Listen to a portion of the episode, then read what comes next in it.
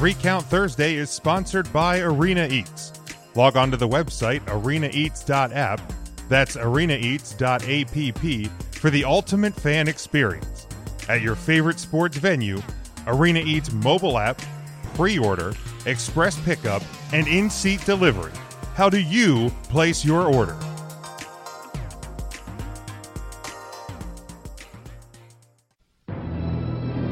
The World Wrestling Federation. For over fifty years, the revolutionary force in sports entertainment. Oh, it's live, pal. We're really glad that you're our friend, and this is a friendship that'll never, ever end. Everybody three count. One, two, three.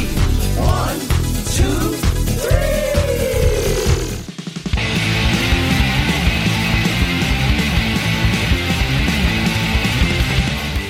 Or maybe The Rock has got to beat Triple H himself, which means uh, he's got to beat the game uh, in the middle of the ring. Uh, and he has a two dollar s*** for a wife. Uh.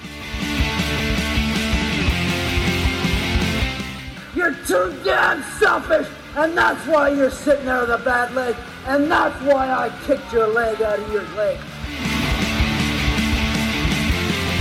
You guys talk about being students of the game. I am the f***ing game, J R. Three ain't enough now, I need five.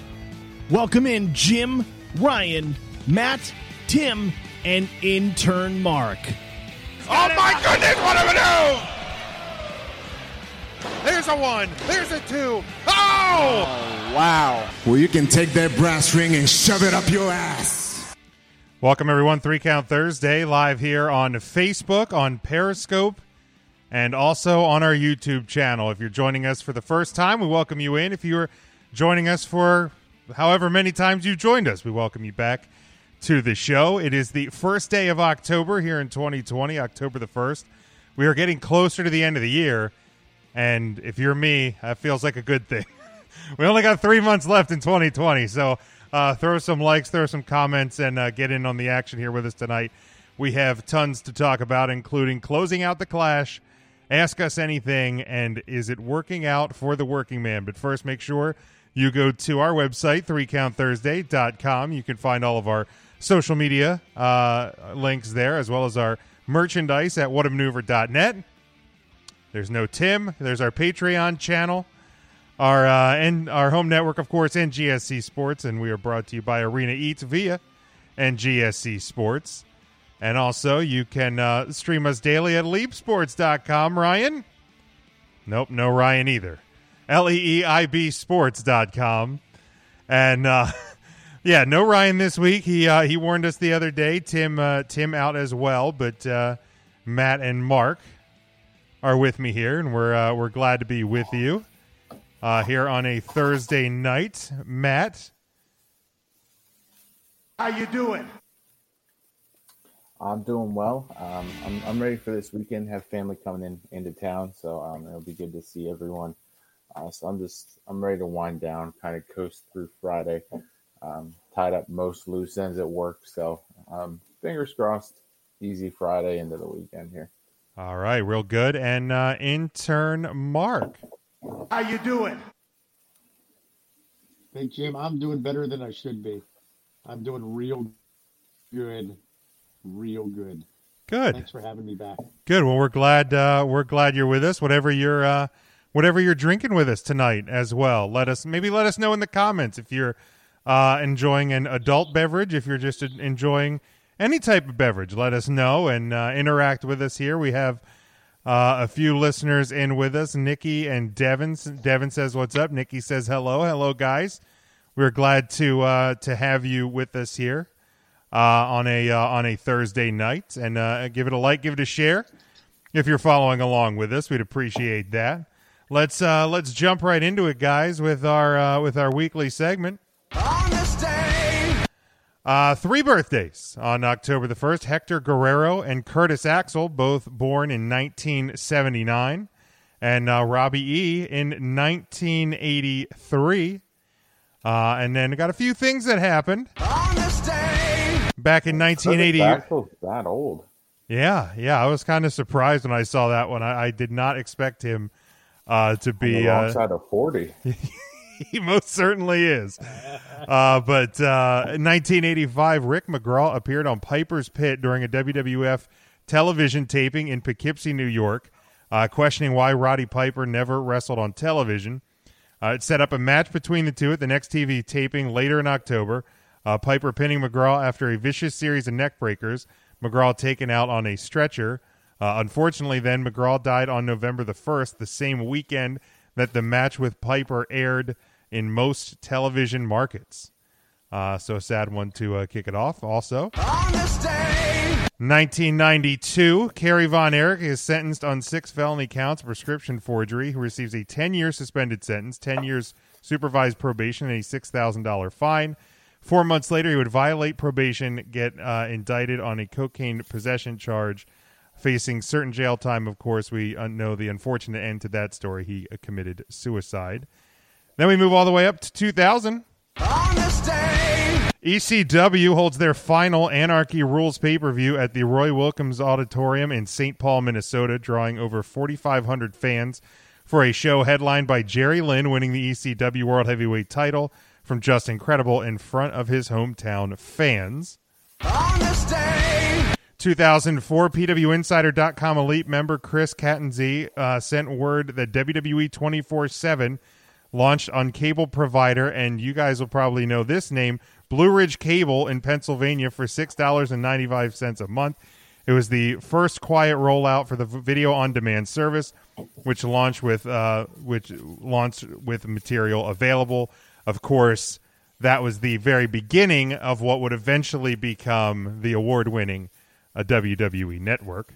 On this day, two thousand six, Michael Hayes, Michael P S Hayes, replaced Alex Greenfield as the lead SmackDown writer. Greenfield gave the company notice as he had several screenplays about to go into production. And then finally, on this day, in two thousand nine, the first trailer for Dwayne Johnson's family comedy, and I'm pretty sure Ryan's favorite movie, The Tooth Fairy, was released. So these are all the things that happened on this day, October the first. What was the name of that, uh, the former writer who had multiple screenplays? Uh, Alex Greenfield? Okay. Does it ring a bell at all? No, I'm, I'm looking into this. uh, Devin says he's uh, drinking a Coca-Cola slushie. That's a, that sounds tasty. That I, I've always enjoyed the uh, the slushies. So, again, if you're following along with us in the uh, live video, give it a like and a share. We'd appreciate that. And uh, as we, if you missed um, on Tuesday, uh, Ryan, Tim, and I had um, kind of gave a long form review of W W E Clash of Champions. So we're not going to go long form on this one, but. Um, since he's not here, I'm, I'm supposed to relay Matt. Ryan tends to believe that, that now I don't know if this is true or not, that, that you had gotten a leaked uh, script for Monday Night Raw and saw that Shane McMahon and Raw Underground were not going to be on the show.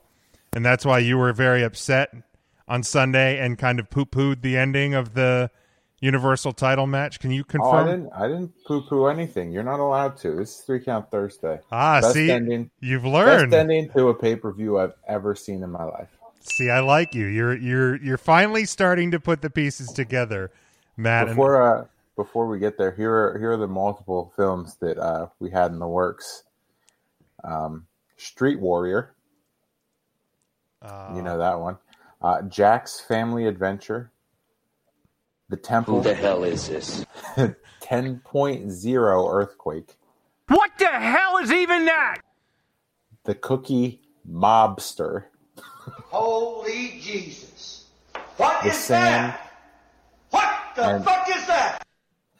Finally, Diagnosis Delicious. Uh. uh what? Who? It's good thing he walked away from SmackDown. Yeah, oh, yeah, yeah. Great. You gotta chase those dreams. Great, uh, great career choice there, pal. Great career choice. I mean, maybe I mean, to maybe, be fair, they all got made. So, well, that I mean, uh, that's fair. He at least collected a check for those films. And to be what was fair, that one about delicious. What was that called? Diagnosis delicious. Diagnosis, Diagnosis delicious. delicious. Yeah, I, I've never, um, I've never, Classic. I've never heard of those. But uh, that's actually Ryan's third favorite movie behind Tooth Fairy and Not Another Teen Movie. Uh, yeah, yeah. You know, not an, not another teen movie hung up there for a while. But uh, once the slowly, slowly got replaced. Once the Tooth Fairy came out, Ryan just bought in completely uh, to that one, and and I, I don't know if he wants me to reveal this, but I'm pretty sure. Like I've heard people do this for like Star Wars and uh, you know like like certain you know like some of the Marvel movies. They'll go like every week or every other week that the that the movie's in theaters. Ryan mm-hmm. went every Sunday afternoon to the Tooth Fairy while it was in theaters, and I said, Ryan, you can just wait till it comes out on D V D. And he said, no, no, no, no, no this no. is this is far too great of a film for me to let it pass. So I have to I have to stay committed to watching it uh, in the theater as long as I can. I mean, at least he he went like for the matinee price. Yeah, yeah, so he have that going for him. Yeah, it's you know. Su- Sunday afternoon, you know, he got up, would have, have a nice little brunch. Then he made his way down to the movie theater, got his popcorn and his and his soda. So, um, but hey, you know, he, The Rock may not have been become the movie star that we know him as now if it wasn't for Ryan and the success of the Tooth Fairy. So that's true. You really bolstered the box office success of that film. Yeah, it had, it had like three every week instead of two. Um, all right, so. Uh, Um, didn't Ryan dress up in like fairy wings as well? He was kind of like did, a cosplayer for. He the, did have uh, a cosplay situation going on too. At least for a few of the screenings, if I recall correctly. That sounds. That sounds right. That sounds. That sounds entirely fairy accurate. Wings. He also cosplayed because when he went and saw the midnight premiere of The Game Plan starring The Rock and wore his like football jersey. Is that, that was say that's the, that was the football, football one. Jersey on, I remember that. But that, that one wasn't bad. That one didn't hold up as much to him. He only saw it at the midnight premiere. And that yeah, and then it. he was like, okay, whatever. Yeah, sure, he wins the game and, you know, his daughter's happy. Cool. But that Tooth Fairy... Spoilers, really... Jim. Oh, Spoilers. sorry. sorry. Iron Man dies. Woohoo! I'm reckless. I'm reckless tonight. Um. So, yeah, Sunday, obviously, we, we look back at, at, at Clash of Champions. And if you want to hear our long-form uh, review of it, it's a, it's on the all of our social media. It's on our YouTube, and it's on the uh, the podcast feed. Um. But if you're following along with us, let us know. What did you? What was your grade uh, for the show, and maybe what was your favorite match from uh, from the show? Uh, for me, I mean, I, th- I think, I think, and I, I don't have my sheet in front of me, but I, I'm pretty sure that um, based on my grading system, my grade for the show came out to a B, and um, I think that's I think that's a solid grade for it. I thought the opener was fantastic, like I, I, one hundred. I gave that an A plus. The, the the main event I gave an A plus. There's a couple B's and C's throughout the card. Nothing nothing horrible. I think this is probably one of the best, if not the best, show in the uh, in the empty arena era. Um, but for, you know, for me, the, the the best match of that was the main event. I thought the storytelling throughout and um and all of that was just was just absolutely spectacular. Matt, you're. Your quick thoughts here on uh, Clash of Champions.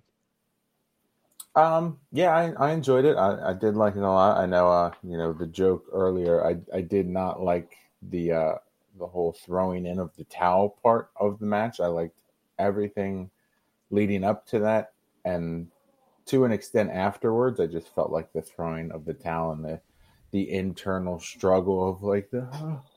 Oh, and the, oh, don't do it, Oos. I've, I've got to do it, Oos. Like that, that was just cheesy to me. Um, but then once he, like, the towel was thrown in and we got, like, the comments of, like, you know, this is what he would do to family. Where is he going to stop? Everything else worked. It was just awkward for me to watch that whole towel situation. Um, so that was the only problem I had with the show. So um, I would still give it an A. You would give the show an A. Mm-hmm. Wow. So this may be the craziest thing that we have heard in twenty twenty is Matt has graded a W W E pay-per-view higher than me. Wow. I'm speechless. Uh, intern Mark, your, your thoughts on the show. I, I too thought it was a really good show. Um, overall, I would give it a solid B plus. I thought it was better than average. Um, same thing, the main event, the story they told. I mean, they Roman Reigns came out looking like a monster heel, and that's what they were going for, and I, they they nailed it. So, and, uh, yeah, the whole thing of throwing the towel in, kind of, we saw that before with uh, was Bob Backlund and Bret Hart. No, nope, nope, Mark, you're wrong. This was an original storyline.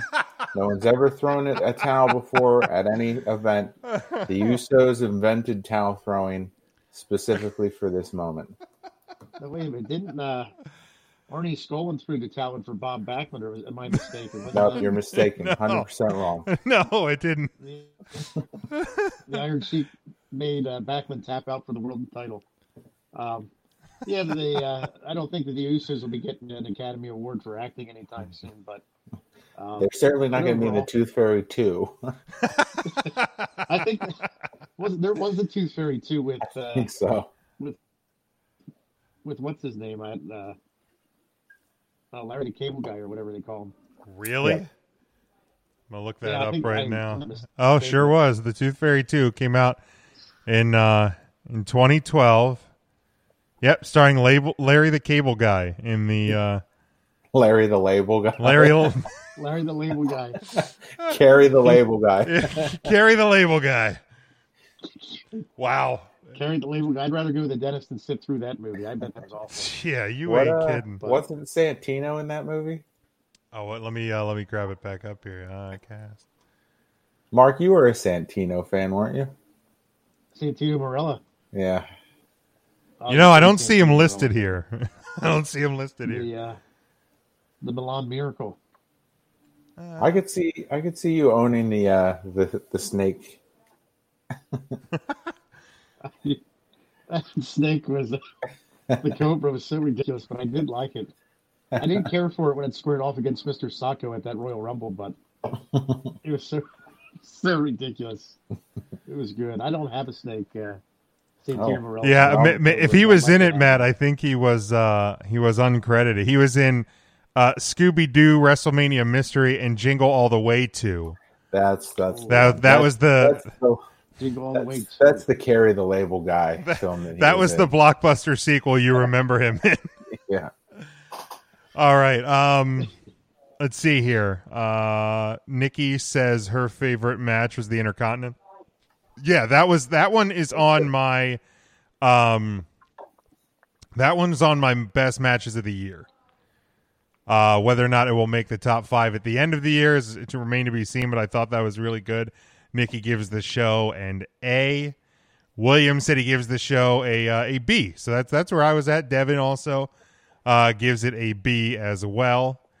Uh, and Nikki also says she didn't like the uh, didn't like the end. Didn't think Roman's beatdown was convincing enough uh, uh, for her. Um, that's fair. Yeah, and like and and, and like I, I can I can agree. To to a point that, that for some the the back and forth with the towel thing could have went on maybe a little bit long. I, w- I was just so bought into it at that point that it that it it didn't seem to drag for me. But but I can see that it that it wasn't it wasn't the most uh, yeah it wasn't the most well acted uh, of, of of things we have ever oh, yeah, seen. Sure. I think everyone was on the edge of their seat. Yeah. Is he, is he going to throw it? Don't throw it. I mean, I That's wasn't why I was so upset. I was just screaming at my T V. Oos, no. No, Oos. No. Don't do no. it, Oos. He's your brother. Don't yeah, do it, Oos. Uh, you woke up your daughter. You're screaming, too. I heard that. I did, yeah. That's, that was, that's why it, it took it away from me. It, woke up my daughter screaming and had to put her back down. It was lucky, lucky for me, my uh, my dog's pretty much deaf at this point, so he didn't hear me yelling at the T V. So that was uh, that was a good thing. Um, but uh, yeah, it, again, I, it was it was a really good show. It, it had, it didn't have a gr- a great build, especially on the Raw side. But it's um, you know, I thought I, I was I was pleased with the uh, the, the final result. So, uh, but we have another pay per view. Uh, this.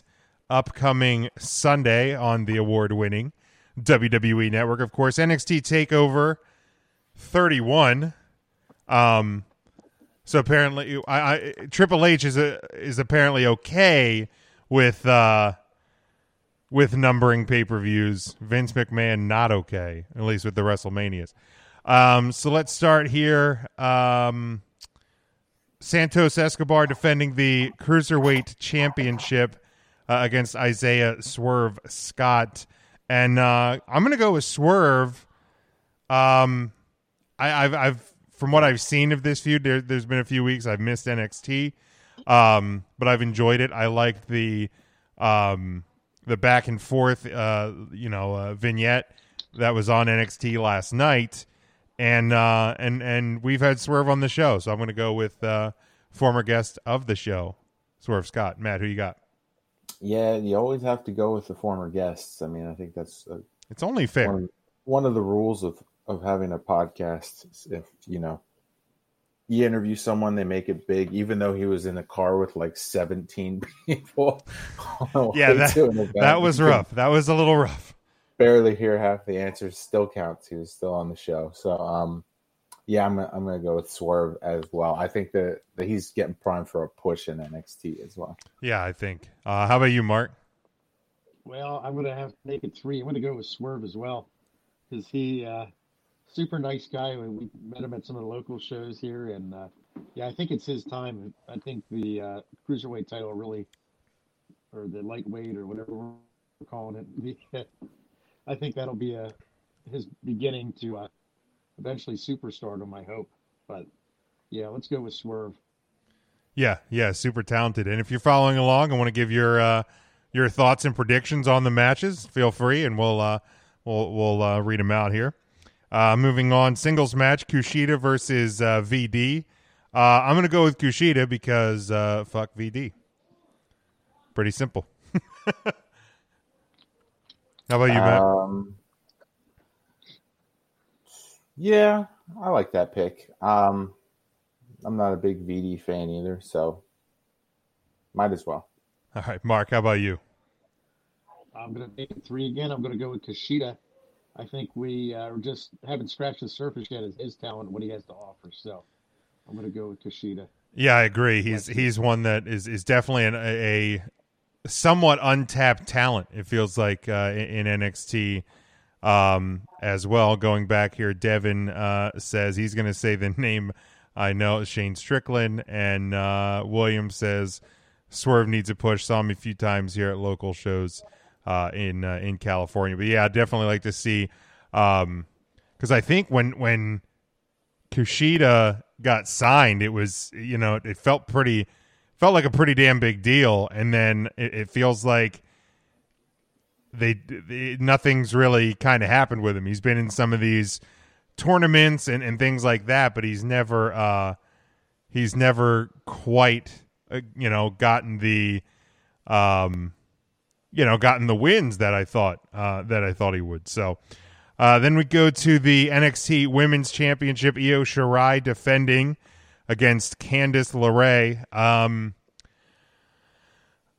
I feel like this is a really hard one um, because, you know, I think Io's been a fairly strong champion, hasn't had the title super long through this summer. Um, but I feel like Candice is kind of like the, the next big thing uh, in the N X T women's division. It's just whether or not is this Sunday the, the, the time to pull the trigger on her. I, I say it is. So I'm going to go, uh, and this is actually my only spoiler alert, title change of the night. Um, Candice LeRae gets the uh, gets the win in the championship. Matt. Uh, yeah, I was actually going to pick her as well, just because I think that they want to do something new here with the, with the title and with the draft coming up, which, you know, I, I think we're going to talk about uh, later. You know, some movement going to be coming as it is. So, um, you know, it makes sense. I think Candice has kind of paid her dues within the company, uh, similar to her husband. Um, and, I, I mean, you put a title on Candice LeRae, I think it, it holds a lot of weight. Not that it doesn't on Io, but I mean, a big name still, so you're not like giving it on someone um, that's like up and coming. Candice has kind of earned her stripes, and I think this is her spot.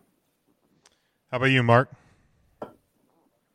Yeah, um, I'll tell you what, if the draft wasn't coming up, I'd probably go with Io, but I have a feeling uh, Candice is going to take the title, and we'll see Io get called up to Raw or SmackDown. But and Candice is really, she's been on a roll the last few weeks or few months, so I think it's her time to shine.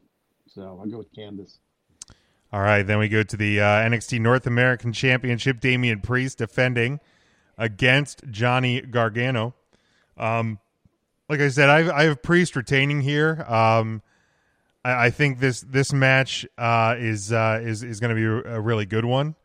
Um, I think both um, both he and Priest bring obviously very different styles to the to the table. Um, I, I think I think Priest out of out of anybody in N X T right now, and I mean, kind of subtract maybe the Undisputed Era guys and um, you know, and and Finn Balor, just because he's already been up on the main roster and had success there. I feel like Damian Priest is kind of everything like the W W E, particularly the guy in charge, like once in a superstar. Um, you know, big, athletic, uh, has a great look, unique look. Um, so so I think I think Priest should retain here. Yeah, I mean, this is, seems like it's going to be a clean sweep night here with predictions, because I, I think it doesn't make much sense to take it off of him. I, I think um, you know, he's doing a good job with the belt. I think we all kind of said that it made sense to put it on him in, in the first place with that. Um, so, yeah, to take it off and kill any momentum here is just pointless. How about you, Mark? Yeah, uh, same thing. I'm going to go with Priest. I think uh, he's a dominant champion. It's too soon to take it off him. Um, yeah, I, I, like you said, he's everything that the the boss looks for in a wrestler as far as size and appearance. So I'm going to go with uh, Priest for sure. He's going to retain. Very good. I saw uh, I saw Lou check in. How's it going, Lou? Devin says uh, Priest will win uh, as well. Yeah, stay tuned, everybody. We have uh, some W W E uh, draft discussion coming up here uh, in just a little bit. And then finally, uh, the match um, that we saw, of course, Kyle O'Reilly uh, become the number one contender a few weeks ago. It is uh, Finn Balor defending the N X T Championship uh, against Kyle O'Reilly, of course, of the Undisputed Era. Um, this one just r- intrigues me as well because, you know, Finn just got the title and, um, uh-oh, we lost Mark. um, Finn just got the title and, um, you know, o- O'Reilly, this is the, like the first we're really kind of seeing him in, in this singles role, uh, you know, in, in, in N X T and in um, in the W W E. But, uh, you know, for for me, I, I think you can't you can't move the title off of uh, Finn Balor here uh, quite yet. And I think potentially, um, you know, the Undisputed Era could be one or some of the people that, that could be potentially on the move here Uh, in a couple of weeks when we talk about that uh, W W E draft. So I'm going to go Finn Balor, of course, to retain. Yeah. Um, it, again, it's it's all a matter of what makes the most sense. And I don't think that Kyle O'Reilly moves the needle enough as like the champ. I don't think that, you know, um, he's there just yet. I think that he certainly could be. But like you said, the singles run, that's fairly new. So to put to put your main title on Kyle O'Reilly, um, with him being so new to the singles segment, just doesn't really add up. Um, if they did it, I would certainly be shocked, and sure, and I would kind of give a tip of the cap for W W E N X T doing something new and unexpected. I just I just don't think they're going to go that far outside the box. Yeah, I don't think so. Um, Intern Mark, what do you got? Uh, I'm gonna go with uh, Finn Balor. He, uh, I think uh, O'Reilly would make a he make a great champion, but I just don't think the time's there, time's right. Uh, Balor is gonna hold that title for a little bit yet. So, yeah, William here. Uh, William says that uh, Cole will cause a D Q. I like that. Yeah, that uh, that's that's an interesting uh, interesting thought on that one. So. Um, You know, and I, I think that the potential there for um, Undisputed Era to get involved is, is always, always, uh, you know, part of the case when you're talking about an Undisputed Era match. uh, Devin has uh, Finn uh, retaining uh, as well. So um, uh, any any other thoughts on the uh, takeover? This okay. Well, we're getting the we're getting the uh, unveil of the the mystery vignettes that we've seen with like the distorted voice. Uh, who do you guys think it is? I, I'm going to stick with one of my original thoughts, and Bo Dallas. I'm going to I'm going to say Bo Dallas is going to be the uh, the the mystery person, the, the returning to take back what's theirs. Nikki has uh, Finn uh, retaining as well. Uh, but yeah, I'm going to go with uh, I'm going to go with Bo Dallas. How about you, Matt? Um. I mean, I, I don't know. I didn't hear like some talk that it could possibly be like a Paige. I don't think that she's cleared. Um, that would be really cool. Um, but um, I think I also had said Bo Dallas early on. I think that still makes the most sense. Um, you know, but again, if, if W W E does something that surprises me, I'm I'm looking forward to that. Um, and other final thought on this is I am actually with Vince. I'm not a big fan of the numbers besides with WrestleMania. So, um, you know, I liked having like the, the location, and I get, you know, we really can't do that right now, but, um, you know, you could still like do some little fun turn, like N X T TakeOver Full Sail, N X T TakeOver Orlando, just like keep changing it a little bit. Um, N X T but, TakeOver F S. Right, yeah. Training center. Um, so I, I understand why they have to do it, but I, I also liked it better when there was just something behind N X T TakeOver besides a number. Yeah, well, and when they were first on the network, it was like N X T TakeOver uh, Arrival and N X T TakeOver. You know, I think they, they had some names to mm-hmm. them. So, you know, I, I, I would I'd like a name over a number, but. Um, sure. And I mean, they did like the in your house thing. So even that, like, even if they just kept doing like in your house two or something. I wish it would have been, because we're in October now, uh, Halloween Havoc. I mean, right. you, you own these freaking trademarks. Why don't you use them? For God's yeah, sakes, absolutely. You know, Scotty says, good morning. Good morning, Scotty. How you doing? Um, but, uh, yeah, Mark, who do you think the, uh, the mystery, the mystery person will be? Well, I'll tell you what, it's really tough.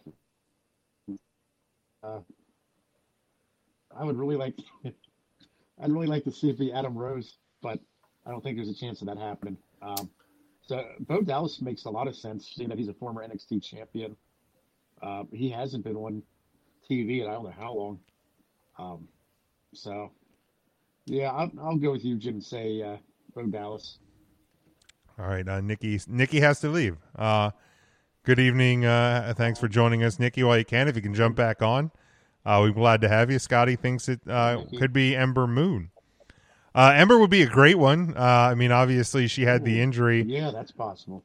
I haven't heard. Um, I haven't heard. The last I heard, she was.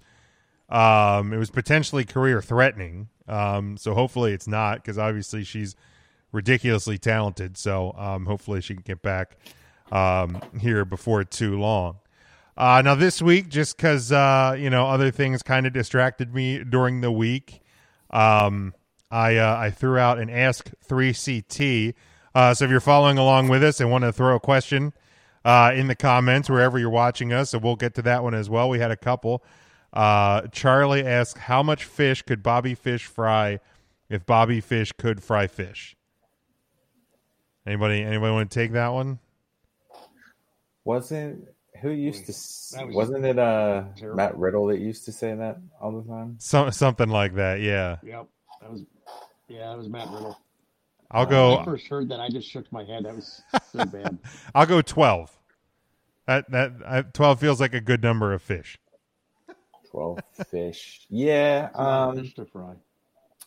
I think it would just be the one, and it would be the one that Rusev threw at uh, Dolph Ziggler and Lana during that storyline. Okay, that sounds about right. Mark, you got an answer on that one? Man. All right, then uh, we had a. No, I'd say half a dozen. I think twelve is going to be too much to me. half a dozen is fair. Yeah. All right. Um, a couple here from uh, from Facebook. Uh, if you had a chance to wrestle, who would you want to train you? Um, well, as a uh, typical uh, Big Jim Kiss-Ass answer, uh, former guest of the show, Danny Cage of the Monster Factory, of course. Um, but uh, and then the the W W E shill that I am, the trainers at the world famous W W E Performance Center in Orlando, Florida. So uh, those are my answers. How about you, Matt? Yeah, Danny Cage is a good answer. Um, you know, we've had a ton of Monster Factory people on the show as well as Danny, um, and all of them just kind of sing his praises.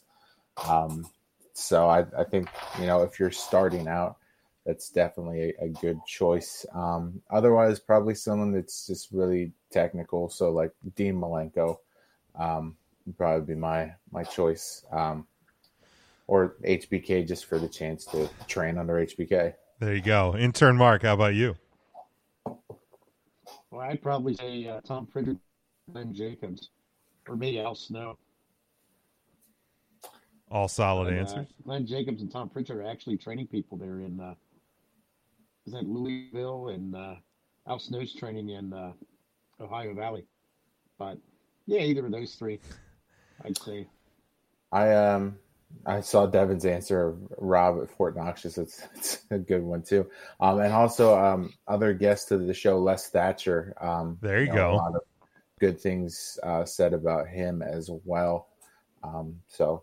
You know, there, there's a lot of good wrestling people. It just, I guess, all kind of depends on what you want your focus to be. Yeah, yeah, no doubt. Um, Scotty here says, uh, not a wrestling question, but how does Dan Quinn still have a job with the Atlanta Falcons? Now, Mark, I, I don't, I don't want you to answer this one. I know football's your area of expertise, so but we got to keep this show to to the around the two hour time limit. Um. Yeah, I don't know, Scotty. Um, you know, he's he's had a rough, a rough go uh, for a couple of years, and obviously some of the uh, coaching decisions early on this year. Um, uh, you know, he could definitely be one of those guys that, that gets the can uh, early uh, early in the season. Um, here's here's one uh, from Mario. Of all the of all the wrestler deaths, uh, whose death hit you the most? Um, um, I kind of have two answers. Uh, one, like from a fan standpoint, uh, I think was Owen Hart's. Um, just because, like, I, I remember, like, I was in I was in eighth grade, and my my dad had gone to work, and I guess had seen it or heard it on the radio or something, and called me when he got to work, and I was getting ready for school. Um, and it just, it, I just remember it like threw me off the entire day because I was like, wait, wait, wait what?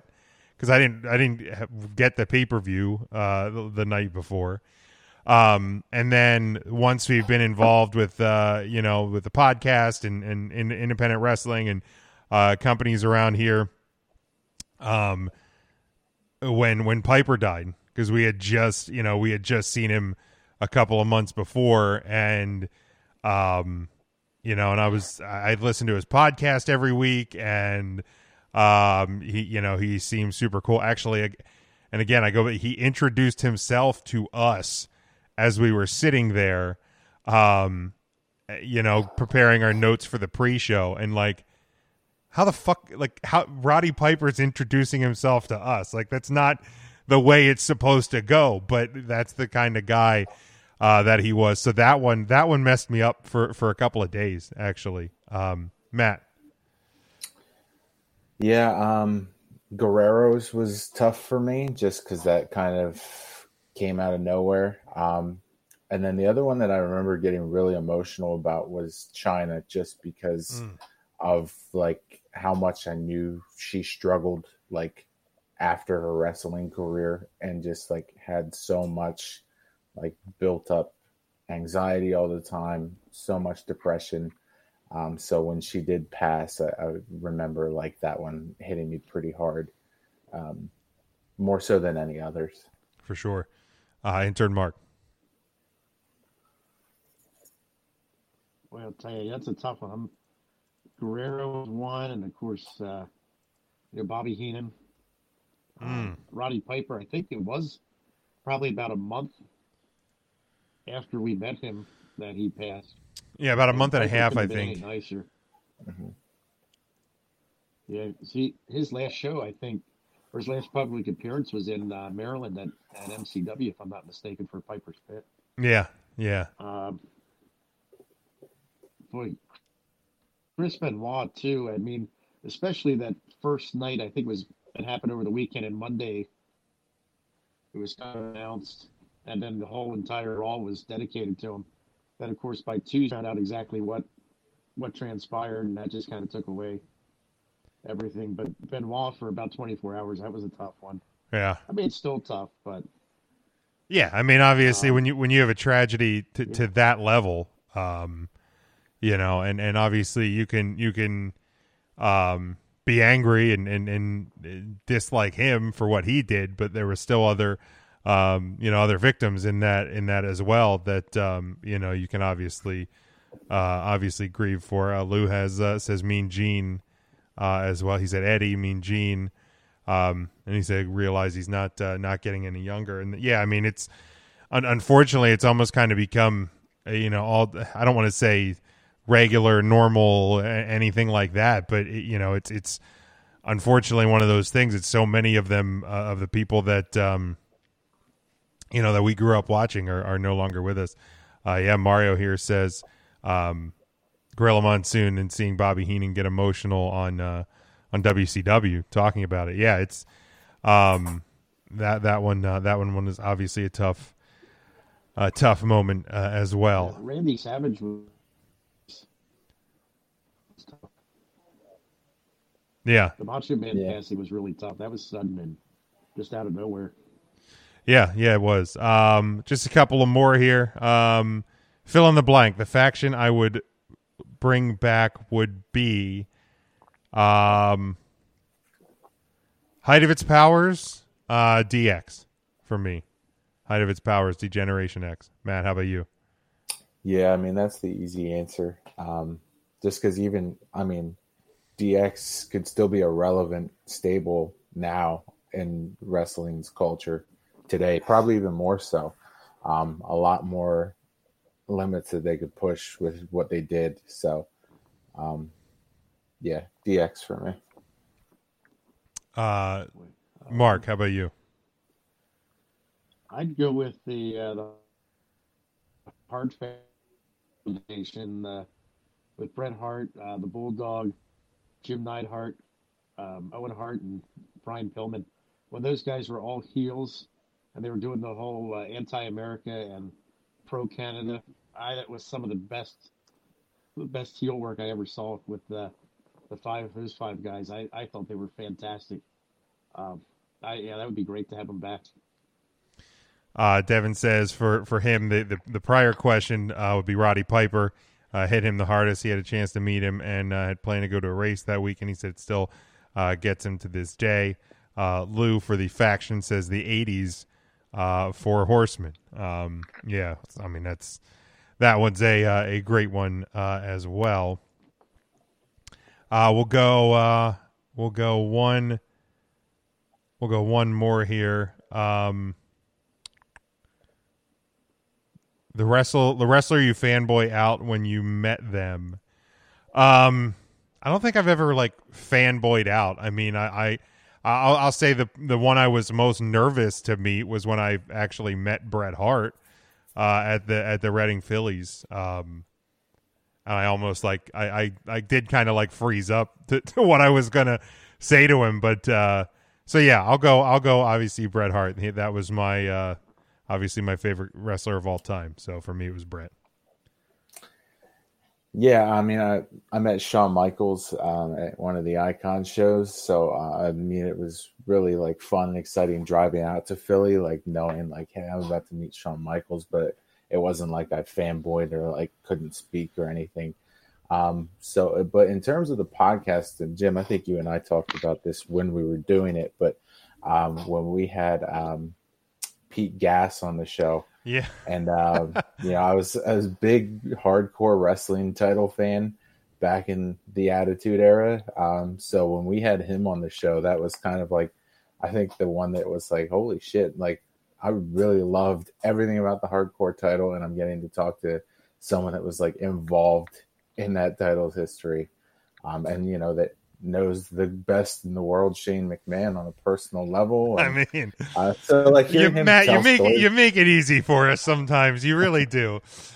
Hearing him tell stories of like hanging out with Shane at his pool, and Hulk Hogan like rolls up with like pizza and beer was just kind of like surreal to hear, just like nonchalantly talk about that. Oh yeah, that was like a Wednesday when I was in high school. Yeah, yeah, that, that's a good that's a good point. Yeah, I think back to some of the some of the guests um, that we've had on, um, you know, people that were that were in the in the W W E in, in those glory days, and, and in the like the Attitude Era. I mean, we had like, you know, the the, the Patriot we had on, you know, like Ryan Shea. I mean, not any huge stars, but it, it was people that were um, in that company at the, you know, at the biggest, uh, the point in, in the, the, the company's history. So yeah, some of those times a little bit before the interviews and before the show went on the air, it was kind of like, wow, okay. You know, these, these yeah. are people I watched when I was growing up. So it was, uh, I think we did that when we had Del Wilkes on too. And we were just like, hey, we have like a W W E wrestler. Yeah. That was the first, first one we had on the show, I believe. Um, Well, now, now sitting it. sitting here thinking about it, when we did the um, the Global Force uh, show at Harrisburg, and you know, so we had the we had the press passes, and we uh, you know they, they directed us to like go down underneath, and they're like, you know, somebody will come get you and direct you where to go. Next thing you know, like Jeff Jarrett comes around the corner and is like, "Hey guys, how's it going? Come follow me." And we're like, "Yeah, we're like, wait a minute." This is our usher. Yeah, you know, Jeff J. Okay, J E F F is showing us where the hell to go. That's that's pretty cool. Um, yeah, so so those kind of moments too uh, do stick out. Uh, Intern Mark, who do you got? Oh boy, let me think here. The uh, I would say uh, fanboy, but I tell you when I I met Kurt Angle, and uh, boy, he couldn't have been any nicer. It was after a show, and it wasn't a meet and greet or anything. Um, It was after just a live event show. Um, super nice. Talked to him for, felt like maybe ten or fifteen minutes. May not have been that long. Um, but I remember uh, at a meet and greet with uh, Eric Bischoff was so nice. I remember, I forget what I had him autograph. I don't, it may have been, uh, I, don't, I don't think it was an action figure. But anyway, I asked him a question as he was autographing. I remember he stopped signing, and he looked up at me and actually answered the question. It was very nice. I think I complimented him on his the podcast he was doing at the time, and he stopped and made eye contact and responded. I thought that was was really cool, because a lot of the guys are just kind of like in a mode where they they sign autographs, slide over, they look up for the pictures, autograph. But Bischoff actually uh, made it personal, so yeah, I appreciate that. Uh, Ryan and I had gone to um, an S W O show in York. Uh, Million Dollar Man was there, and I had a thought a couple of days before. I'm like, you know what? I'm gonna I'm gonna take a basketball for him to sign, because of the bit with the little kid that, you know, he kicked, you dribbled the ball, was it ten times, and he kicks the basketball out at nine. Yep. Um, and uh, so you know, I give him the basketball, and I was like, so how many times do, do do people bring you a basketball to sign? He said, honestly, more times than you would imagine. And then um, he was telling us that, like, you know, twenty years or so after he did that, he said he was in an airport, and uh, and this this guy comes up to him and like taps him on the shoulder and and is like, hey, you probably don't remember me. And he's like, no, I don't. He goes, I'm the little kid that you kicked the basketball away from. Uh, so, uh, he was, you know, so, and he, and then literally there, cause that, that was at the, before the show. And, um, like Ryan and I sat next to him, and we were just like, he just watching a, an, an indie show. He's sitting there analyzing and, and like talking to us about like, you know, his thoughts on some of the guys and the matches and this and that. Like it was, um, like I didn't fanboy by that point, you know, that was only a couple of years ago. So we had kind of been in the, the indie game, and we had met some people, and, Uh, so the more times you do it, it, not that it isn't any less like cool, but it, it you you kind of get over that like shock of, oh my God, I'm sitting here talking to so and so.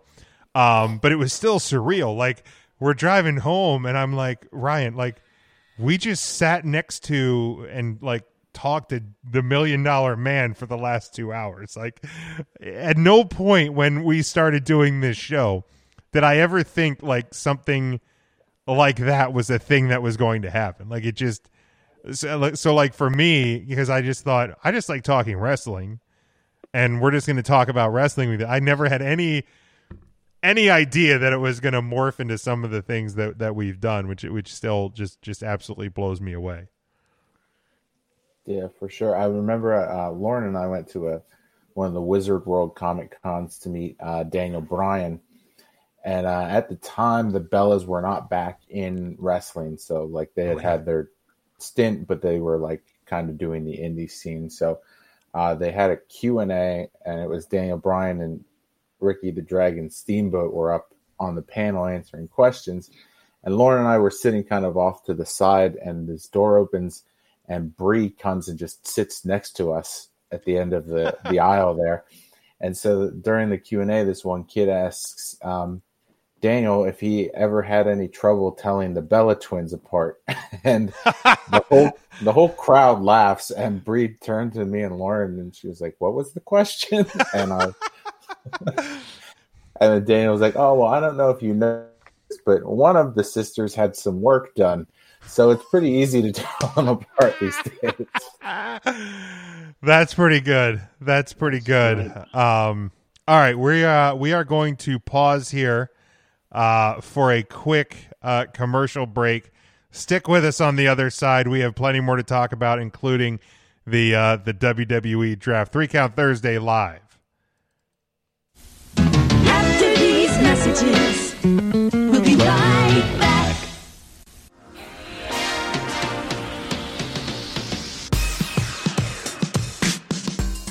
Three Count Thursday is sponsored by Arena Eats.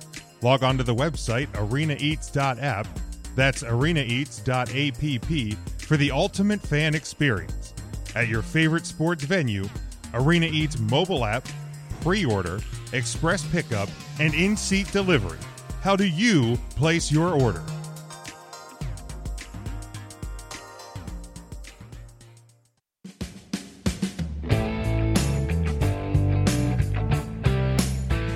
You're listening to N G S C Sports Radio.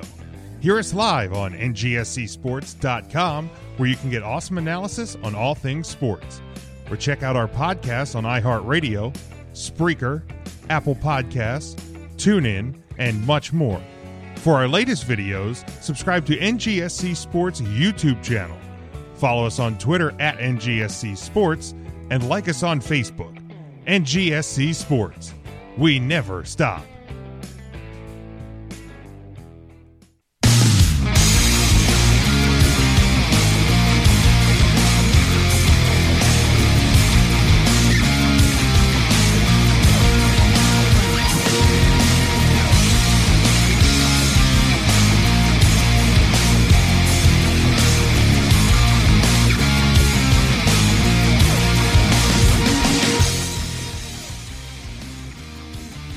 Welcome back, Three Count Thursday. We are live here, Facebook and Periscope, as well as our YouTube channel.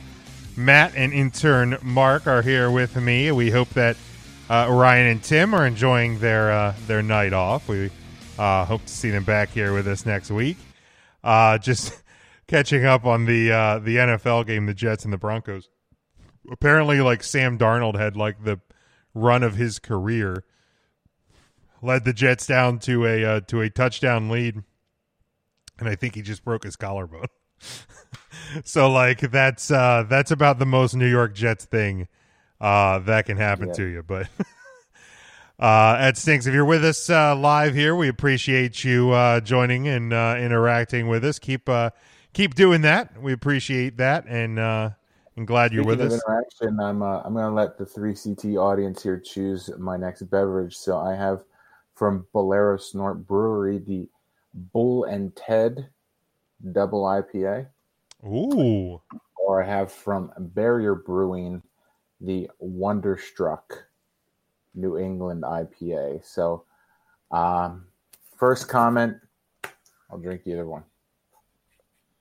All right, so it was announced um, this past weekend that the W W E draft is coming up, and I believe, uh, let me check the dates on it so I'm not uh, not wrong here. Uh, next Friday night, October the ninth, on SmackDown on Fox. And Matt, you got uh, you got your answer there. All right. Going with the uh, the Wonderstruck. So Lou, thanks for uh, thanks for picking for Matt. I switched over to it's a good one. A little light action. Um. Friday night, October ninth, uh, on SmackDown, and then continuing Monday, October the twelfth, uh, on Monday Night Raw. Uh, so, uh, the to the best of our knowledge, it seems like it is just um, Raw and SmackDown superstars that are involved. Um, so, first part of the question, Matt, we'll start with you, then we'll go to intern Mark.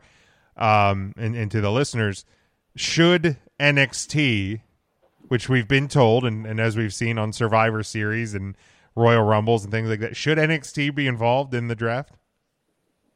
Oh, yeah, absolutely. I mean, especially given what N X T is supposed to be in terms of like the developmental part of W W E. You know, we always talk about the call-ups. So if you're having a draft, you would think that um, that roster would be instrumental in the growth and the future of either of the brands.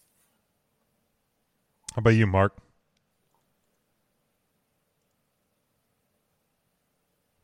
Uh-oh. Mark, you, you with us? You frozen up on us, intern Mark? He looks frozen. Uh-oh. Uh, Uh-oh. Womp, womp, womp. We got were... the spinning wheel of death. Oh, he's back. He's back. I, I can hear you. Mark, should the, the spinning wheel of death. Should the uh, should N X T be involved in the draft? Yes, absolutely. Yeah, I I, I agree. Um, you know the uh, it's like this. Can you hear me now? Yeah, kinda. Okay, I'm I'm back again. I had the spinning wheel of death, but I, I can hear you and I can see you. Good, good. All right.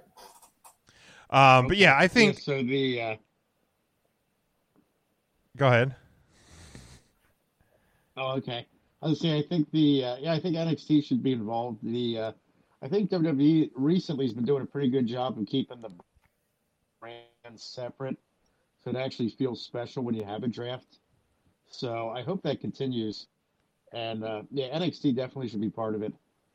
And uh, I would like to see Raw or SmackDown superstars potentially being transferred or uh, drafted down to uh, N X T, not down to, but over to N X T as well. Yeah, and, and that's that's kind of the thought I had to it as well is, is you know, whether or not people, um, you know, people agree or disagree, or they have, you know, mixed opinions on, um, you know, whether or not W W E really views themselves as in a rating war with uh, A E W or not. Like, you know that they want to they want to have higher ratings than their competition on a Wednesday night. So, so when you have this opportunity, you've already told us uh, via Survivor Series and and and you know and and on um, Royal Rumble and things like that that. And, and various times throughout the year that N X T is part of the company, that it's it, they're not they're not just developmental, they're not just a territory, they are um you know they are part of the company. So why not uh you know why not have them be involved in the draft and have the Undisputed Era come up to go to Monday Night Raw, or Io Shirai go to SmackDown, or have uh A J Styles go to N X T. Um, you know, and, and stuff like that. So I absolutely think that uh, that N X T should be uh, a part of the um, of the draft. Um, but also, and, and this is one thought I had. Lou says, uh, "Who should who gets drafted to uh, Raw Underground?" Um, Bronny Strowman. I think Braun Strowman fits the absolute best he's ever fit anywhere. Uh, w- when he's been uh, when he's been on uh, Raw Underground here. Uh, as of late, but but who are not necessarily one, but some of the superstars that you would like to see uh, move uh, in this draft, and, and and where would you like to see them go? Um, and even fan, I mean, we can even fantasy book a little bit, even though they're not officially part of the draft. And, and if you want, if you would like to see somebody go to N X T from either Raw or SmackDown, who uh, you know, who would you like to see move? And I think for me, um, the f- the first one that that comes to mind, and I know he just went over to SmackDown, um, you know, in, in the last couple of months, is A J Styles going back to Monday Night Raw. Uh, f- for one, I feel like Monday Night Raw really is kind of lacking in star power. Um, you know, I know you have Orton, I know you have McIntyre, but but it just it doesn't on a three-hour show. And this is always why when you did the the initial draft and things like that, like Raw always gets. Um, always gets more picks. Like they always get like three picks to, um, to SmackDown's two, uh, because you have three hours. So I feel like you need to have more star power on Raw than you do on SmackDown. So I, I would like to see, um, I would like to see a, A J Styles move to, uh, move to Monday Night Raw. Devin, do you mean Kevin Owens to, to Raw? Because I think he is on SmackDown now, so you think you, you would want him to move to Raw. Uh, Matt, how about you? Any any superstars off the top of your head you'd want to see move? Um, I mean, Owens is still on Raw, isn't he? I th- I thought he's on SmackDown because I think he has the, I think he has the K O show tomorrow night with um. with Alexa Bliss. Let me look it up here quick. He is Kevin Owens. Oh, it, it says it on his Wikipedia. It says he's on a, Wikipedia. It says it's, he's on Raw. But I know because the W W E just released today that he uh, that he is gonna be he's gonna have the K O show on uh, on SmackDown tomorrow. Okay, on the W W E dot com he's listed on SmackDown. So maybe the maybe they're drafting him early. Yeah, well, spoilers. Um, so, um, in terms of people on Raw that I think fit better on SmackDown, as I'm looking at the roster here, um, the main one that jumped out to me, not that it fits better, that I would like to see it, would be Aleister Black moving from Raw to SmackDown. Um, just because I think SmackDown would have more room for him to do stuff than Raw does. Um, you know, I could see him being in a feud with, you know, for the I C title, um, something along those lines.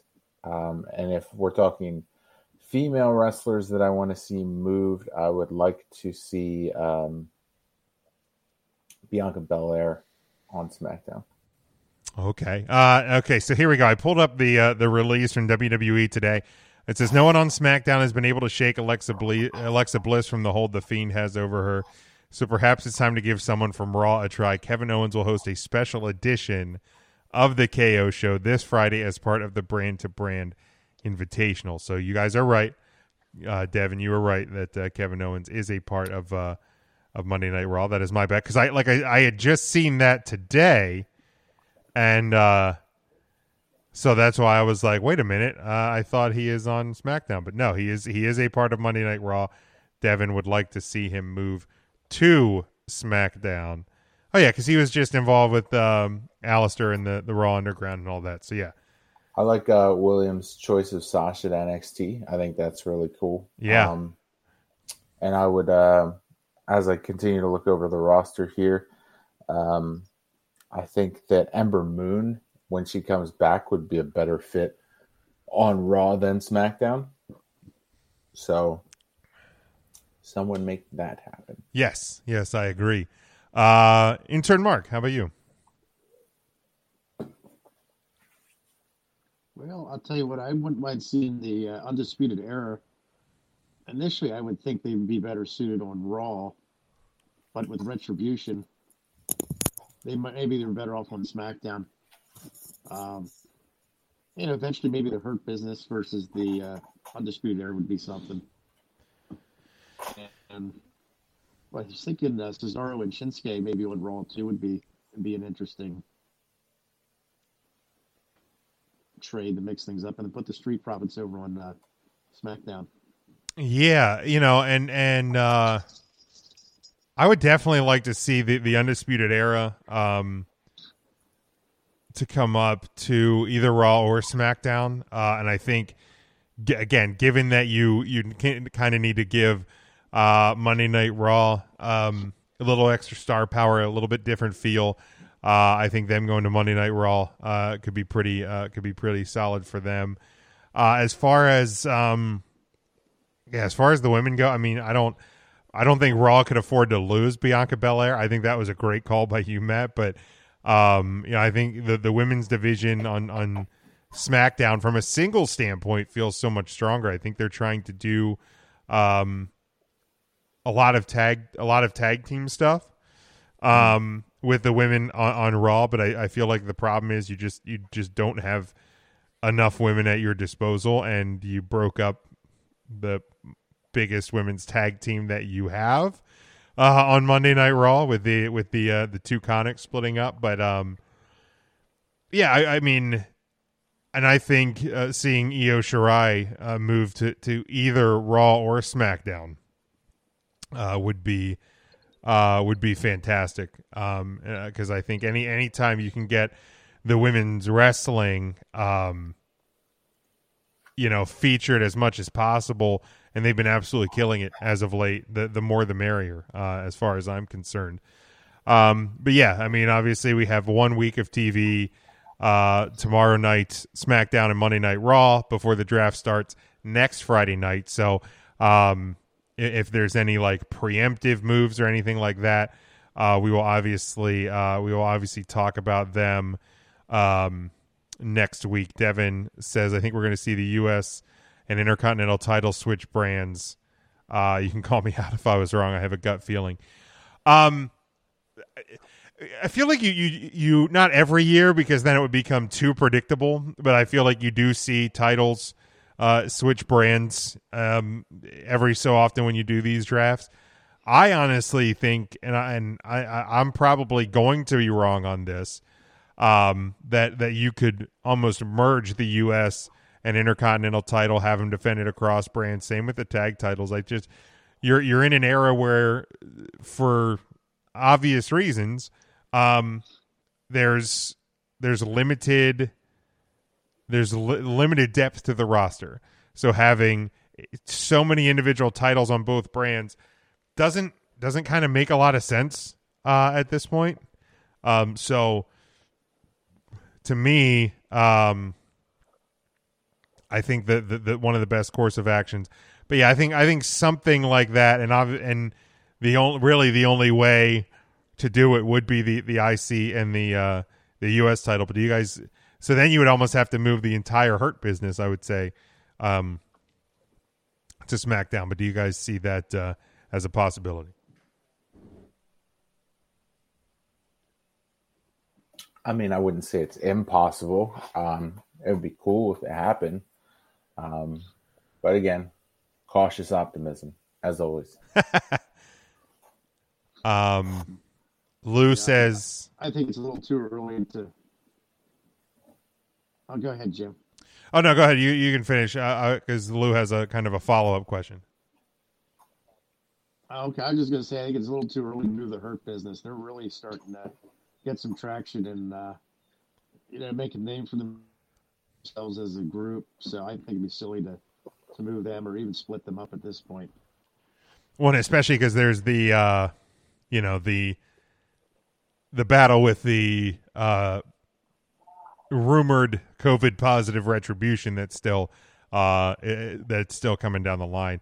Lou says, would you guys want to see one world champion uh like the old days? I would have I would have no problem with it. Um I mean I, I think having having a brand specific champion um isn't necessarily a bad thing because it, it does give members of each brand kind of a, something to fight for.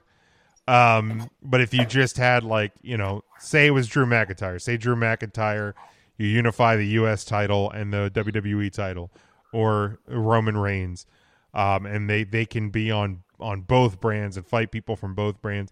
But I think too, sometimes then then you're you almost run the run the risk of, not that things aren't confusing at times as they are, but do you want to have the champion on both shows all the time? And if not, which show gets slighted?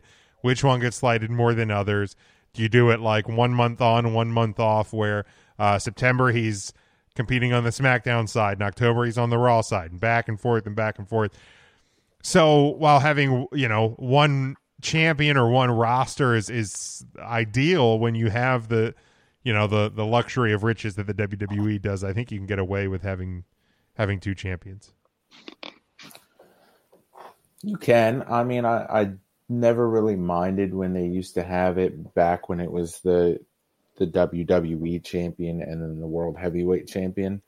Um, doing it that way as opposed to the Raw versus SmackDown championships. So, um, I mean, it, it kind of just kind of makes that hunt all-inclusive because you never know who's going to, you know, be in the title picture.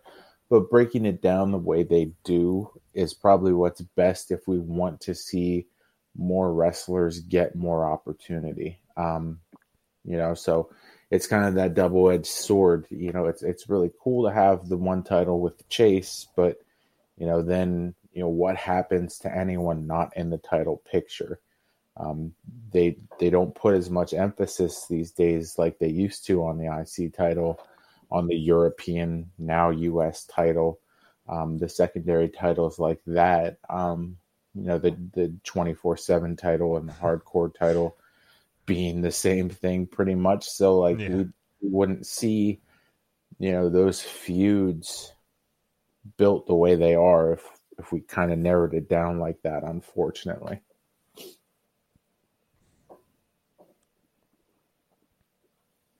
Mark, any thoughts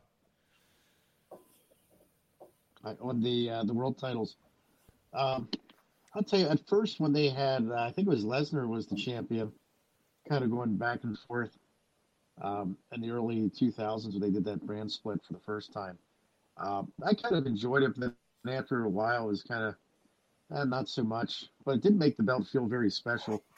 So uh, I'm okay with them keeping Uh, Universal and uh, World Champion, and you know, even the I C belt and the U S title. It'd be nice to have maybe a unification match at WrestleMania, and then uh, you know, defend them individually, so someone potentially could take the U S belt and uh, the champion could still have the I C belt, or vice versa. But yeah, I'm okay with the uh, two champions, one one on each brand. Every once in a while, it'd be nice to have them wrestle, just to see who uh, the winner would be. Yeah, definitely. All right. Um, there's been some, a little bit of buzz uh, online as of late. And, and if you've been following along on, on SmackDown, you've kind of seen this rivalry between um, Otis and, and Tucky and the, uh, and uh, thank you. No problem. And uh, Miz and Morrison, um surrounding the uh the Money in the Bank food fight, and uh and and it, it kind of has a feel that the W W E ah, oh yes. uh maybe maybe uh somewhat considering uh moving on from Otis as the Money in the Bank winner. Oh wow. Yes, Tucky, we have our top suspect. Um, and potentially moving the briefcase to either Miz or Morrison. Tomato chips. Um. So, what what is your guys' thoughts on on Otis as the Money in the Bank briefcase winner? The the journey so far, and and I'm trying to remember. I don't know if they've. I'm sure they've done it at some point where the the briefcase has changed hands. But if if the briefcase would change hands to a Miz or a Morrison, or somebody else at this point, like, are you going to be upset to see Otis lose that opportunity, or has it kind of cooled off from the from the moment of him winning the Money in the Bank? I hated it when it happened, but here's the thing: you're just setting a nasty precedent here if you do something like this. Like, when has W W E, like, with something this big, done the mea culpa and let's let's fix it? Like, aside from, I don't know, Daniel Bryan, when they tried to put him on the Wyatt family the first time, and we're like, yeah, we fucked up. here's here's what you guys were clamoring for that we didn't listen to. Guess you really did want Uh-oh, it. So Spadudios.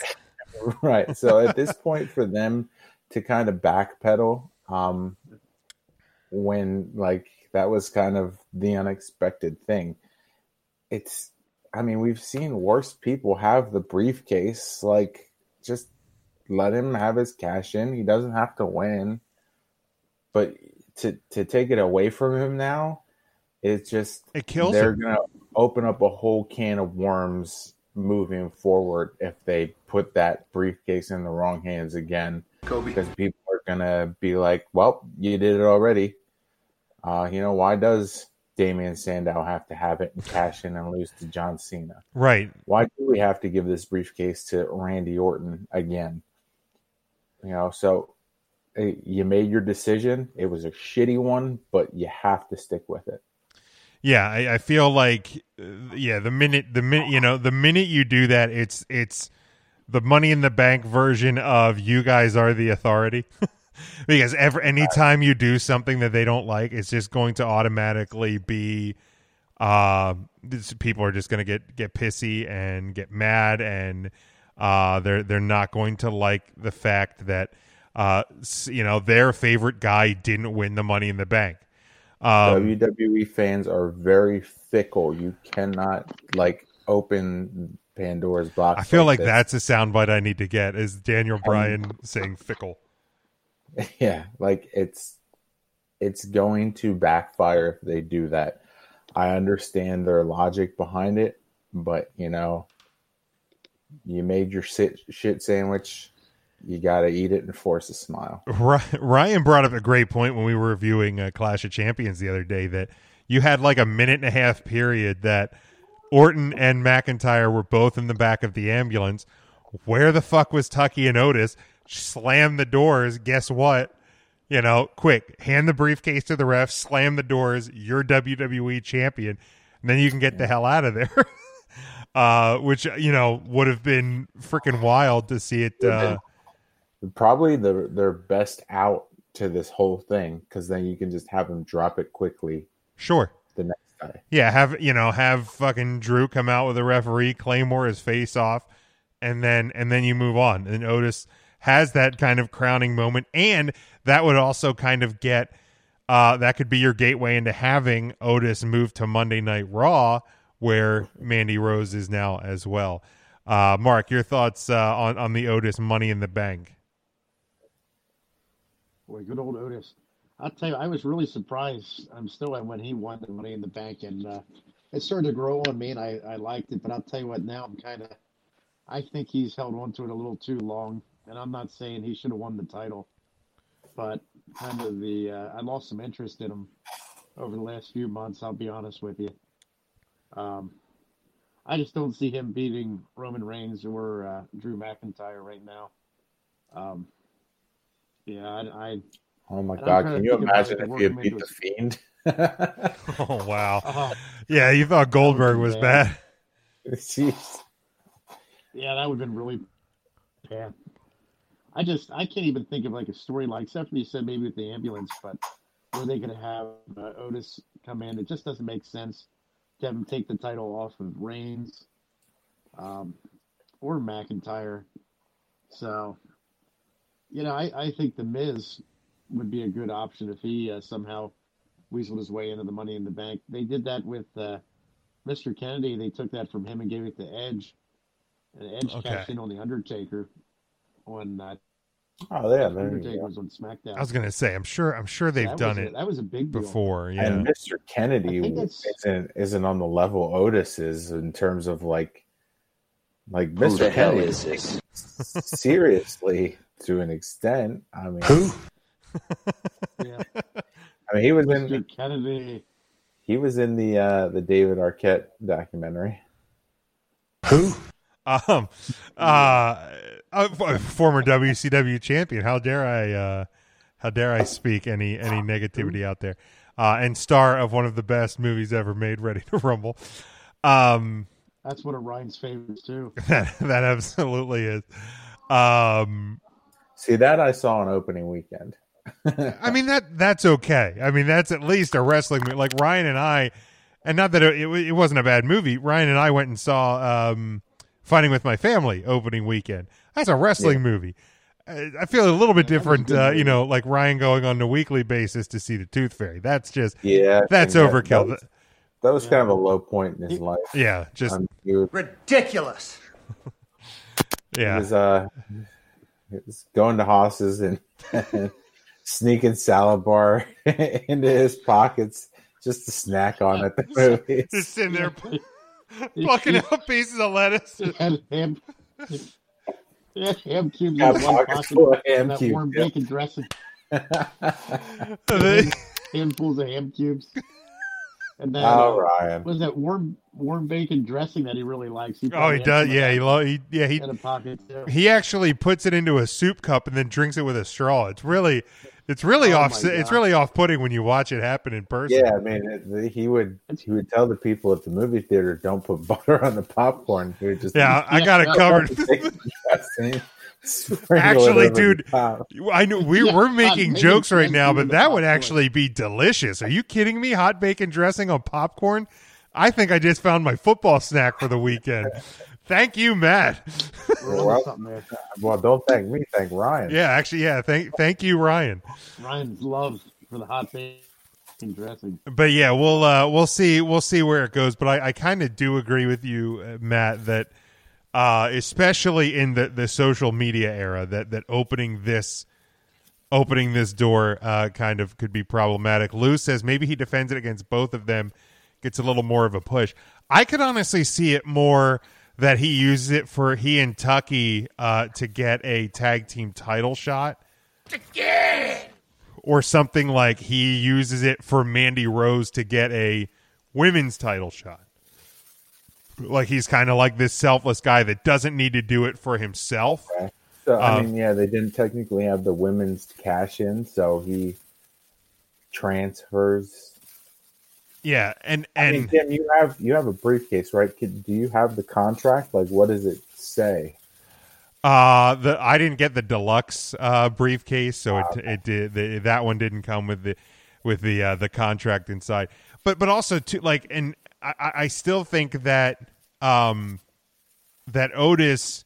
I feel like them, and I, obviously they knew they knew it was coming. But depending how far in advance they had the idea of Otis being the Money in the Bank winner, I feel like the idea of him being the quick turnaround cash in was where they were going, and then it was like, oh crap, Becky uh, has to forfeit the title.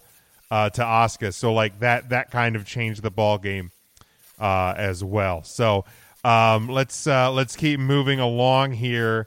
Uh, John Cena was on uh, Late Night with Jimmy Fallon um, this week. Tonight Show Jimmy Fallon discussed. Um, you know he has I guess he has a, a children's book out, but when asked about uh, his wrestling future, he said that he. Um, So yeah, very young audience in W W E, lots of kids and family. Uh, as and as my in-ring career with W W E is not as active, although not over, I wanted to continue sending messaging uh, to those younger viewers. So John Cena has, you know, he is on record um, and saying that he is he is not done uh, wrestling. Obviously, not nearly as active uh, as he used to be. So.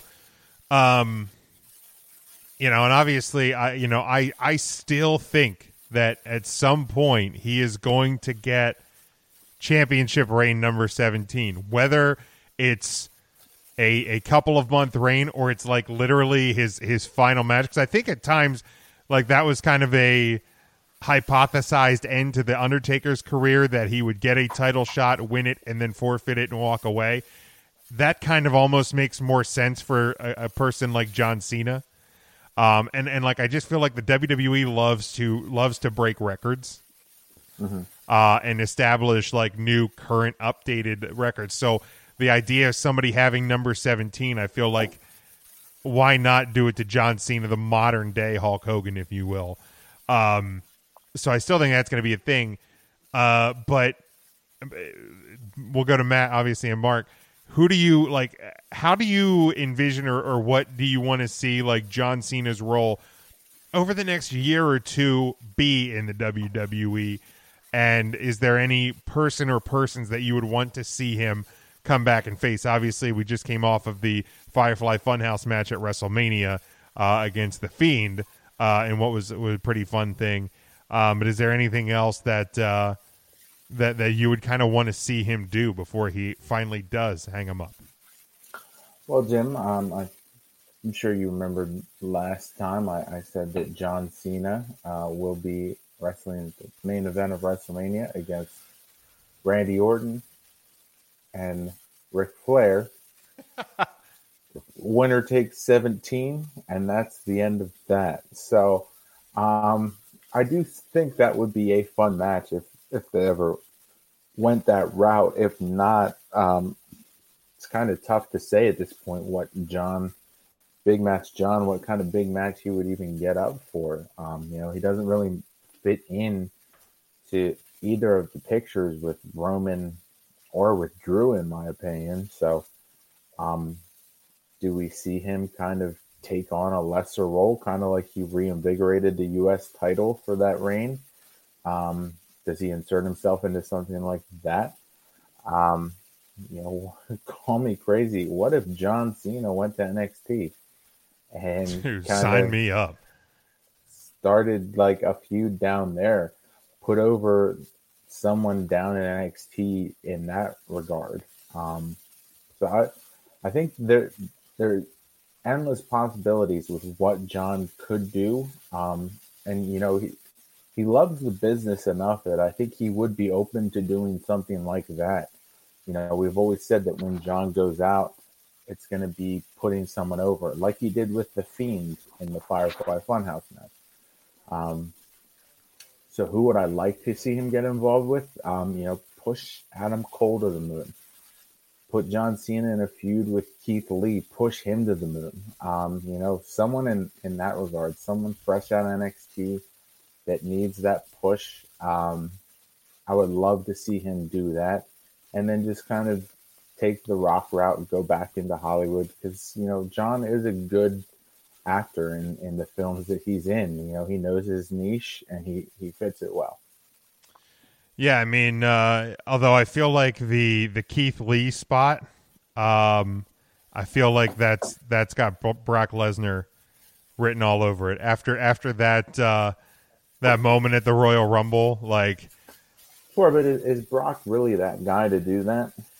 P- probably not. But I mean, at, at some point, and I don't I don't know how much Brock has left, and obviously, I think all of any anything to do with Brock also hinges on. Uh, when fans get back in the building, because I don't think we see Brock back before there's fans, um, financially for the W W E as well. Um, but like, I feel like the relationship that Vince and, and Brock have, Vince could be like, "Hey, uh, we really want to, we really want to do big things with this guy." Uh, that that that, that you could get Brock to do it. Like the, I mean, I from the Money in the Bank through the uh, WrestleMania this year, like that was a Brock Lesnar that I that I truly didn't think we were ever really going to get. Like, you know, the the, the Brock Party stuff and the like the boom box and like the, the the run dancing in the ring and uh just the the the, the way that he sold and acted everything in the Rumble. Uh, so I think sky is somewhat the limit with, with, with Lesnar as well at this point in his career. I, I think there's a lot of intrigue there, but yeah, definitely. Like I would, I would love to see um, Cena in, in an N X T role. That'd be fantastic. Enter Mark. Uh, let's see. As far as Cena returning, I it's going to happen at some point. I'm sure it won't be full time, but he'll come back and he'll take his uh, seventeenth world title. It's going to happen. It's just a question of when. Um, if the fans were back in time for WrestleMania in the arenas, um, I could almost even Cena and Reigns um, at a WrestleMania match. Um, and Ric Flair, honestly, if uh, even though it's not necessarily considered uh, uh, him losing the title or winning the title, he had uh, his title reigns, I think, were up into the twenties, even though they're not really recognized as yeah. actual uh, the title changing hands. Uh, it happened in Puerto Rico with, I think, Carlos Colon. And it happened in Japan at least once or twice. Um, but yeah, he'll break uh, Flair's sixteen-time record, there's no doubt. Um, and Cena coming back, I mean, N X T would be perfect. Um, I don't know if that'll ever happen, but boy, that would be that would be ideal. If I had to see him come back to a brand, that would be that would be my pick. Yeah, I mean, sadly, I, if I had to venture a guess sitting here tonight, my guess would be that it probably does not happen, but. Uh... But, you know, I, I, I also agree that I don't think we've seen the end of, of John Cena uh, in the W W E. Just the, the w- how much we see him uh, will remain uh, to be seen. Just a couple of things here, guys, on the uh, the news and rumors. And then uh, we're actually going to gotta get out of here a little bit earlier than normal this week. But uh, it was um, we've seen Matt Cardona, uh, of course, formerly known as Uh, Zack Ryder in the uh, in A E W uh, on a limited run, but he was uh, a guest on the Pro Wrestling Junkies podcast, answered questions uh, from fans during the interview, uh, who he was signed to a, a short-term contract with A E W, gave an update on his status with the company. He said, quote, "That's a place to be right now, to be there even for a month, do a couple of matches was a lot of fun. It was great to just be out there and be myself again. Hopefully we'll do it again soon." Uh, so Cardona, I guess, is kind of a, a free agent. Um, you know, he, he, he had the, the little interaction there with Cody. Um, so I don't know if or when he'll be back uh, in A E W, but something to keep watch of. And then also talking about other uh, free agents and potential landing spots. Uh, in an interview with T V Insider, Heath Slater, formerly Heath Slater, now just known as Heath, Uh, talked about how several W W E stars have expressed interest in joining Impact Wrestling. He said, quote, "They know when they are locked down under contract, they can't get out. That's the bottom line. They may have well signed yourself up for the military. But guys that did get released and guys from other companies have been texting and calling and asking about Impact. The W W E crew, some of them have been like, man, that'd be awesome to do this, but I still got a year and a half or another year. I'm like, remember what you're saying because years go by pretty fast. So if you really want to, I might know a guy. There's interest there for sure." Heath also talked about which current free agent he would like to see join Impact. Uh, he said, "I would like to see Joe Henning." Also, obviously, of course, Curt- Curtis Axel um, over here. Old man Axel. Old man Axel. Of all people. uh, he said, "I'd like to see him come over to Impact. I've talked to him, but he's doing his thing right now and enjoying life." Um, he said he is one of his best friends and a hell of a worker. Um, I mean, that that's a guy that, that, you know, I feel like that, not not that he was ever uh, as perfect uh, as his old man, um, but I feel like that, that was one they could they kind of missed the ball with, and I feel like the whole Paul Heyman guy thing kind of, I don't want to say it it, it it hindered him, but like I think at that time they they, they were kind of trying to do like multiple Heyman guys, because I think it was like it was like a, it was like Axel, Ryback, Cesaro, like, and it just none of them worked. So I feel like that kind of got this uh, stink on him, and then they did like the uh, then they did like the Ryback tag team, and then they Things did like- they did like Axel, they did like Axel and Bo Dallas um, in the tag team where they were doing like. Um, the, the, the Hogan Savage, like, like the Mega Power Six. So like, I feel like he very, he very quickly went from like somebody coming on the up and up, uh, like with the Intercontinental title run, stuff like that, to somebody that just unfortunately almost went to like sideshow comedy act. And then once you kind of get painted into that corner, I felt like it was hard, uh, to get out of it. He's a guy that I thought could have benefited from going down or going to N X T, because like, again, that's more of just kind of a, a wrestling product versus uh, anything else. And I think he he was a talented wrestler, um, but but on the main roster just kind of slipped apart. But um, is there anybody on the W W E roster now that you you look at and go, um, I'd really like to see them in Impact? Obviously, we've seen the, the Gallows and Anderson go there. Heath is over there. There's a couple other guys. Um, is there anybody that, that, that you look at that look at the roster and go, uh, I would like to see them over in Impact? Apollo Crews, um, I think would make sense over there.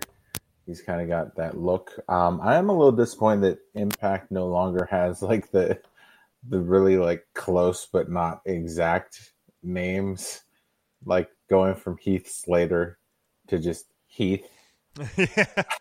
I mean, that, that used to be the joke of like, hey, what's what's Calvin Arsel doing in the Impact Zone?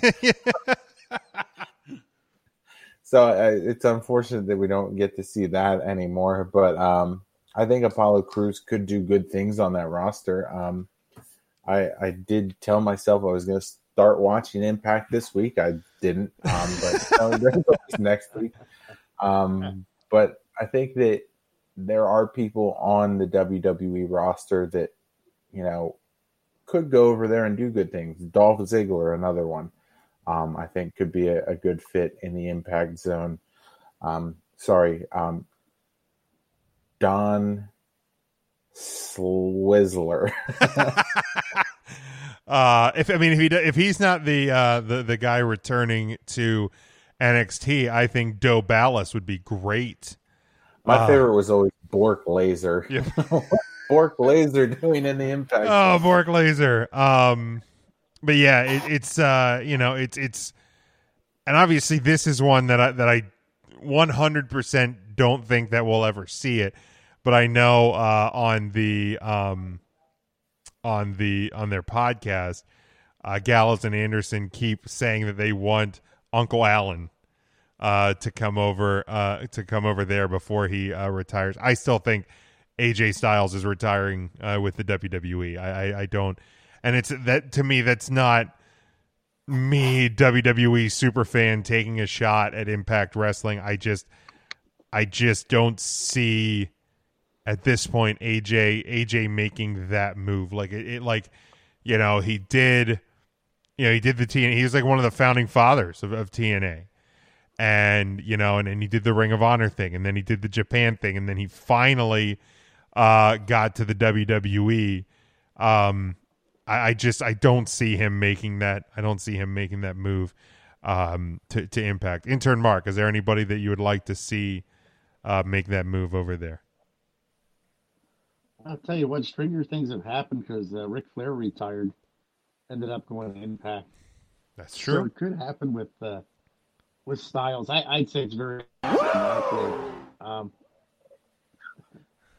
the uh, boy, I'll tell you what, I really, I didn't have anybody in mind, but then when you mentioned uh, Apollo Crews and Dolph Ziggler, I think both of them would excel over there, and maybe that's what their career needs. Uh, kind of like what Christian did when he he left W W E for a few years, went to Impact, and came back and won uh, heavyweight championships in W W E. Um, But I, yeah, there's really, uh, I really can't think of anybody else I'd want to see over there. Um, at Impact, I really, I've been watching not a whole lot recently, but I started watching it more when uh, Jordan Grace and uh, Tessa Blanchard were there. That's what kind of got my interest again to watch Impact. So, um, but I, from what I saw last time I watched it, which has been about a month or two, um, they were uh, they were better than what I remembered. So there's some hope for them. Yeah, I I catch it every now and again. Like I, I had watched it there for a couple of weeks with, with the whole uh, E C three thing and, and whether or not he was going to end up there. Uh, and I guess he's he's kind of doing a, a free agent thing of sorts. Um, so so it's been it's been probably about three weeks, maybe a month since I've since I've caught an episode of uh, of Impact. I, I might catch a couple episodes this month because I think they have Bound for Glory coming up at the end of October. So I might. Uh, I might jump in on that, but I mean, they, they, they definitely have talent. And I think, um, you know, if there's, if there's any women in the W W E that aren't kind of super thrilled with their position, I mean, I think like, um, I think like a Dana Brooke or something could could go over uh, and, and kind of do wonders, um, do really well uh, in the Impact Women's division, which is uh, which is pretty strong. Um, but uh, if there is there anybody else either you guys have, otherwise we're going to uh, we're going to close this one up. Um, yeah, that's uh, that's going to do it. We're going to get out of here just a little bit uh, early. Thank you to uh, everyone who asked questions for the Ask three C T segment, and um, uh, and everyone who interacted with us here live on the show. Matt, uh, let uh, go ahead and plug whatever you want to plug. Yeah, so uh, Woman of the Week is still going on. So uh, this, this week we are featuring Roxy uh, on our Instagram page. So go over that at Three Count Thursday on Instagram. Give that, give her a follow. Uh, she's got some really cool shots. We put up an action shot tonight, Action Shot Thursday. Used to be a thing that we did on Three Count Thursday Instagram. We brought it back this week. So um, we give her a follow. Give all the awesome people that we plug on there a follow. Um, we got some sponsors that we give shout-outs to. Um, but we appreciate all the follows that we get. Uh, just stay tuned with the at Three Count Thursday Instagram as we do our Woman of the Year feature. Um, you know, this year, more than ever, giving back. Donating to charity is going to be important to us, so make sure you're you're liking the posts so these these awesome women get a chance to donate to the charity of their choosing. Um, my Twitter handle is right here. No Notre Dame again this weekend. Sixers are done. Phillies, Flyers are done. Eagles might as well be done. So I'm calm on on Twitter these days. Um, being a father has kind of toned me down. Um, otherwise, I just kind of talk about movies. It is October, so I will probably start live tweeting like horror movies that I'm watching. Um, but uh, again, appreciate the follows. Like The Tooth Fairy. That movie was terrifying. Yes. uh, if you are looking for some yeah, it was, for all the wrong reasons by W W E films, Oculus is a very good one, so check that one out. All right. Intern Mark, you got anything to plug, sir? Boy, let me think here. I don't have... Uh... Oh, a whole lot. I just think they're... Uh... Oh, how about uh, tomorrow, Hershey Park in the Dark is open. Isn't that exciting? So because of this whole COVID carrying on, uh, Hershey Park's extending their uh, Halloween, and it's starting two weeks early, or two weekends early.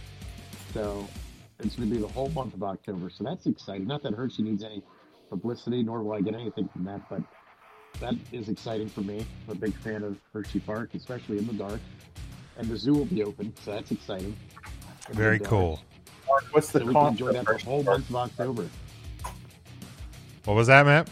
Hershey Park in the Dark or Hollow. What's what's the cost for Hershey Park in the Dark? Boy, I'd have to let me take a look at. I think tonight actually might be the last night to get discounted tickets, Matt. If you. Uh, If you wanted to go, and I think your little one would be free.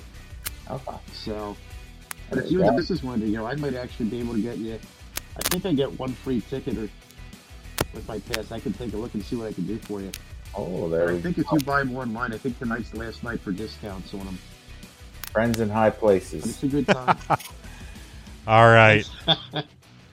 All right. Well, that's gonna. Uh, that is gonna do it. For us this week, we uh, again we thank everyone who tuned in and uh, and joined us live and, uh, and and and played along with us. We always appreciate that each and every week. Make sure you go to three count thursday dot com. That is our homepage. Check out our home network, N G S C Sports. Follow us on all of our social media. And uh, and until next week, stay safe, stay smart, and go for the pin.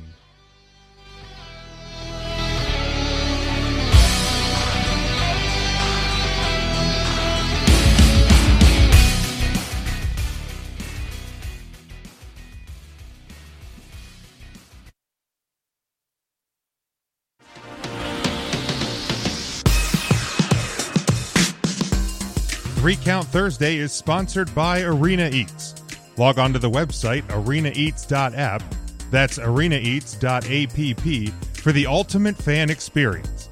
At your favorite sports venue, Arena Eats mobile app, pre-order, express pickup, and in-seat delivery. How do you place your order?